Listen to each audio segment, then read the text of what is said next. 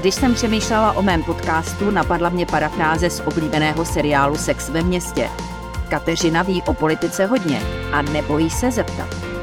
A co o politicích? Kolik toho vím o lidech, s nimiž se potkávám v parlamentu, na vládě i v kuloárech přes 30 let a z toho 16 v deníku. Jací jsou to lidé, jaké mají motivace, ale také zlozvyky, nebo v čem tkví jejich kouzlo pro voliče.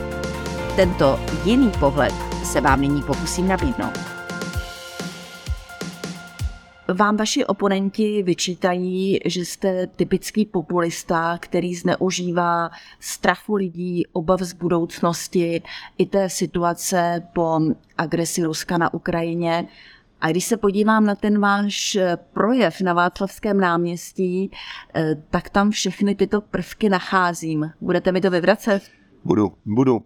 Myslím si, že ten současný stav skutečně vyžaduje razantní přístup, protože nás očekává celá řada nutných systematických změn a člověk, který by byl slabý, který by byl zakřiknutý a spoléhal jenom na nějakou odbornost toho akademického typu, tak nemá šanci v téhle zemi vůbec nic prosadit. Je nezbytné přijít na to ministerstvo s jasnou koncepcí a tu koncepci velmi odhodlaně a odvážně prosazovat, jinak nezměníte vůbec nic.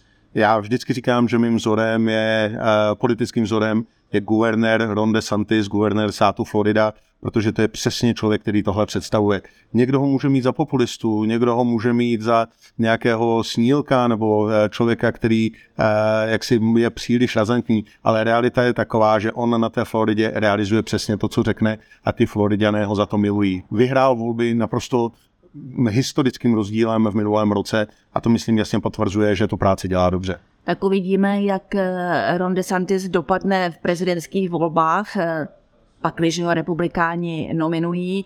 Ale tady jsme v České republice a já bych nepodsouvala politikům, že nemají velmi dobré úmysly a že nechtějí plnit to, co slíbili voličům ve svých programech, jenže pak narazí na ten systém, který je velmi zkostnatělý a zkrátka se jim spousta těch věcí nedaří prosazovat. To je přesně to, o čem mluvím. On ten dobrý úmysl nestačí. Vy prostě musíte mít další schopnosti a další skill set, jak se říká, v podstatě schopnosti, které vám umožní prosazovat to, s jakou koncepcí tam přicházíte. Ta ministerstva jsou plná lidí, kteří tam jsou mnoho a mnoho let, kteří tam jsou připraveni na to, aby toho ministra opravdu dokázali obejmout a spoutat a nedovolit mu de facto prosazovat vůbec nic z těch svých plánů, kterých tam přišel. A musíte mít razantního člověka, který má jasnou vizi a tu vizi je odhodlán prostě prosazovat i přes ten odpor, který vždycky ta byrokracie sebou přináší. Na druhou stranu, abyste to dělat, nevím jestli vy, ale každý politik, tak potřebujete se minimálně dostat do sněmovny, pak do vlády, získat důvěru poslanců. A myslíte si, že k tomu je přípustná metoda, kterou podle mě používáte, a to třeba strašení lidí, dokonce i prognózy, které se vůbec nevyplnily, jako to, že budeme platit 150 korun za litr benzínu, nebo že když nebude Nord Stream 2, tak se k nám nedostane ruský plyn a my zmrzneme. Je nutné používat takovéto metody a nástroje? Víte, to je opravdu faul argument, protože skutečně prostě prognózy ne všechny výjdou, to je jasné. Mnoho těch prognóz vyšlo. Když jsme říkali v září, že v případě, že bude zavedeno zastropování energií, takže prostě budeme mít obrovský deficit státního rozpočtu už v prvním kvartále. Upozorňovali jsme na to vládu, že je to obrovská chyba, tak to vyšlo do písmene. Ale to nikdo nepřipomíná. To znamená, ze 100 prognóz vám 3 nevyjdou, jste neúspěšný nebo nejste neúspěšný. Já si myslím, že jste neúspěšný. To, že samozřejmě ta protistrana bude vždycky připomínat ty neúspěšné, to je ty další, to už je další věc. Ale mě daleko víc vadí, že je tady premiér téhle země, předseda vlády Petr Fiala, který v listopadu řekne, že nebude navyšovat věk odchodu do důchodu, že nebude sahat na valorizaci důchodů a další věci. A dnes jsme v únoru a už nic z toho neplatí a tomu nikdo nepřipomíná. Přitom je to člověk, který to už v tu dobu měl a mohl spočítat. A to není prognóza, to byla prostě čistá lež, anebo naprostá politická krátkozrakost, protože bylo zcela jasné, že tohle přijde a že on se sám sebe dostává do pasti. Takže buď to nám v listopadu lhal, anebo to své řemeslo neumí dělat. Prognóza vždycky může být samozřejmě ovlivněná celou řadou faktorů. Může se stát nepředvídatelné věci, které neovlivníte. Ale to, že budeme mít takovouhle sekeru státního rozpočtu, to bylo v listopadu loňského roku už zcela zřejmé a jasné. A ještě mi řekněte, ta hranice mezi možností říkat veřejně svůj názor, který je třeba zcela odlišný od toho, co teď razí vláda, a tím, kdy už si lidé vymýšlejí ve svůj nějaký politický prospěch nebo záměr, tak kde ji máte vy, tu mez? Ne, tak já vždycky říkám to, co v danou chvíli věřím. To, že samozřejmě se stane 1000 věcí, které nemůžete předpokládat, to je život.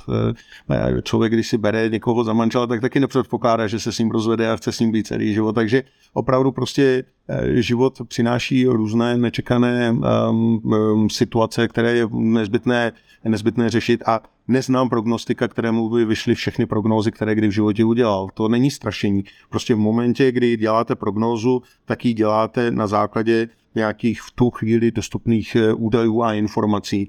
A skutečně, kdyby tady byla běžná zima, tak jsme prostě byli bez plynu. To je naprosto jednoznačné a můžete se zeptat kohokoliv, kdo v tom plynařství dělá. To, že jsme měli to štěstí, to už je druhá věc. Ale něco jiného je prognóza a něco jiného je opravdu tvrzení faktu, o kterém už v danou chvíli víte, že není pravda. A pan Fiala se zcela jednoznačně dopustil toho druhého. On nám v listopadu tvrdil něco, co prostě musel v tu chvíli vědět, že nemůže dodržet. Máte dojem, že jste právě slyšeli názorové dvojče Andreje Babiše, Tomia Okamury nebo Zuzany Majerové-Zahradníkové? Byl to ale hlas Jindřicha Rajchla, vycházející hvězdy protivládní scény. On sám se nevnímá jako čistě pravicový politik, je prý na straně rozumu a především svobody slova. Jenže to říkají všichni opozičníci. Ti, kteří nesedí v parlamentu, o to hlasitěji a nejlépe na náměstích.